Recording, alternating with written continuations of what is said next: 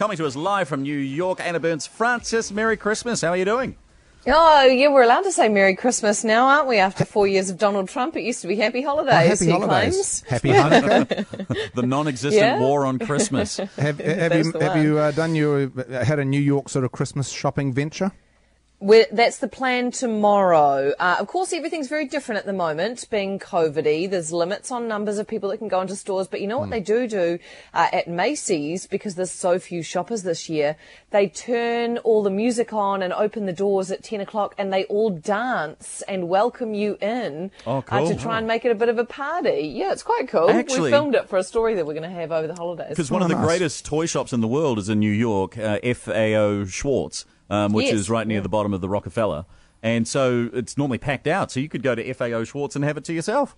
I could, and you know, also the Rockefeller tree would normally be packed out, and this year, and they had it arranged so that if there were lines of people, you could scan in a QR code and distance and all those things. I don't think they've needed them. There's just hardly anybody out and about. Of course, the cold never helps, but the cold, when you know you're going to have to queue for longer because less people are allowed in places, well, everyone's just saying flag it this year. We've already spent eight or nine months inside. What's another couple of weeks? Oh, Well, let's talk some politics, um, and let's start off with apparently a very heated Oval Office meeting on Friday, um, where there was more talk of martial law. This is Michael Flynn, who is keen to steal the election. What do you know? Oh, of course, that's never going to happen, really, is it? But this is the thing: is it's not necessarily these conversations that are happening behind closed doors at the White House. It's what happens when that information is so-called leaked or deliberately fished out and published in certain publications, right-leaning publications, and that really we see these marches again this weekend here in the United States, Sacramento, California. The Proud Boys out again.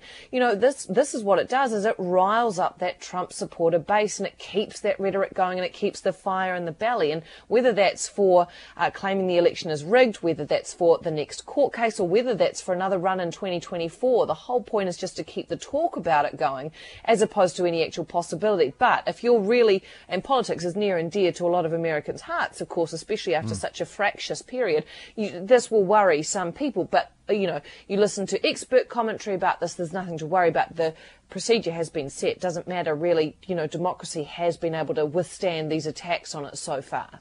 Uh, Do you think there's any sort of waning of the in, in the fervour around these rallies? Uh, people who think the election was stolen, or is it is it is it going gangbusters as it as it was at the start? You're certainly seeing a split off. It's a it's a more hardcore, if you could say, effort uh, from a more determined group who quite often with them become with more violent, uh, particularly when things go on for a while or they get racked up and you know they get challenged by other protesters like Antifa, for instance. You do see uh, the protests becoming more scary and more violent in that regard. But the numbers certainly, a lot of people are, for want of a better phrase, over it. I mean, the election was won by Joe Biden, and if Yeah. the courts don't start turning around decisions, which they're not going to, a lot of people say, come on, you know, let's just move on. You haven't had the evidence. The cases are crumbling. There's no new headline that's really Yeah. busting forward with this. Okay, what else have you got other than it was a rigged election? I've heard that, but what's the new bit for me? Well, there isn't anything. People lose interest. Well, speaking of headlines, there's another one about a big cyber attack, and Trump is at odds with Mike Pompeo. Uh, they're both blaming um, different parties, Russia and China. Aren't they always blaming different part? Donald Trump's always blaming someone other than either himself or what the experts would tell him is uh, the result of this cyber attack. But of course, yes, huge cyber security attack. And you know, today's comments from Mike Pompeo were really the first that anyone in the American public, at least, had heard from the administration about what has been going on. We've known about it for a week now, uh, but these comments that it was certainly Russia to blame for hacking into this system. Brief explainer, if you're not up to date on it, is that it was an attack on a software provider essentially, and much like you and I would leave our Apple iPhones plugged in overnight, they were able to make small changes in the code over a long period of time and gain access to a lot of information from Treasury, Pentagon, a whole bunch of government departments, and also 75% of Fortune 500 companies. It's got a huge uh, range to it. But if you want to know how much business in America trusts this administration, They're not asking the White House for help. They've gone to Microsoft to try and sort out how to get their systems back online and, Gosh. and stop them being attacked. That's how big this issue is to them and how little trust they have in the government to solve it. Of course, not a great time for Joe Biden to be coming in. He's going to be left with the mess with the looks of it because Donald Trump's saying it's a hoax. They're always blaming Russia. It was definitely China. Look, It- there's no evidence of that at all. It- It's such another piece of the, the jigsaw puzzle as far as the fascinating psyche of the president that when something like this happens and everyone knows that it's Russia, he just cannot bring himself to criticize Putin. He just can't do it. He can't. And I do also think that this is a, a double t- uh, stream here. One, he's been very uh, careful not to criticise Putin. You know, the, you've invited the enemy into your bed. We all know that there was some form of involvement of Russia in the 2016 election. So what is the balance of power there in that relationship between them?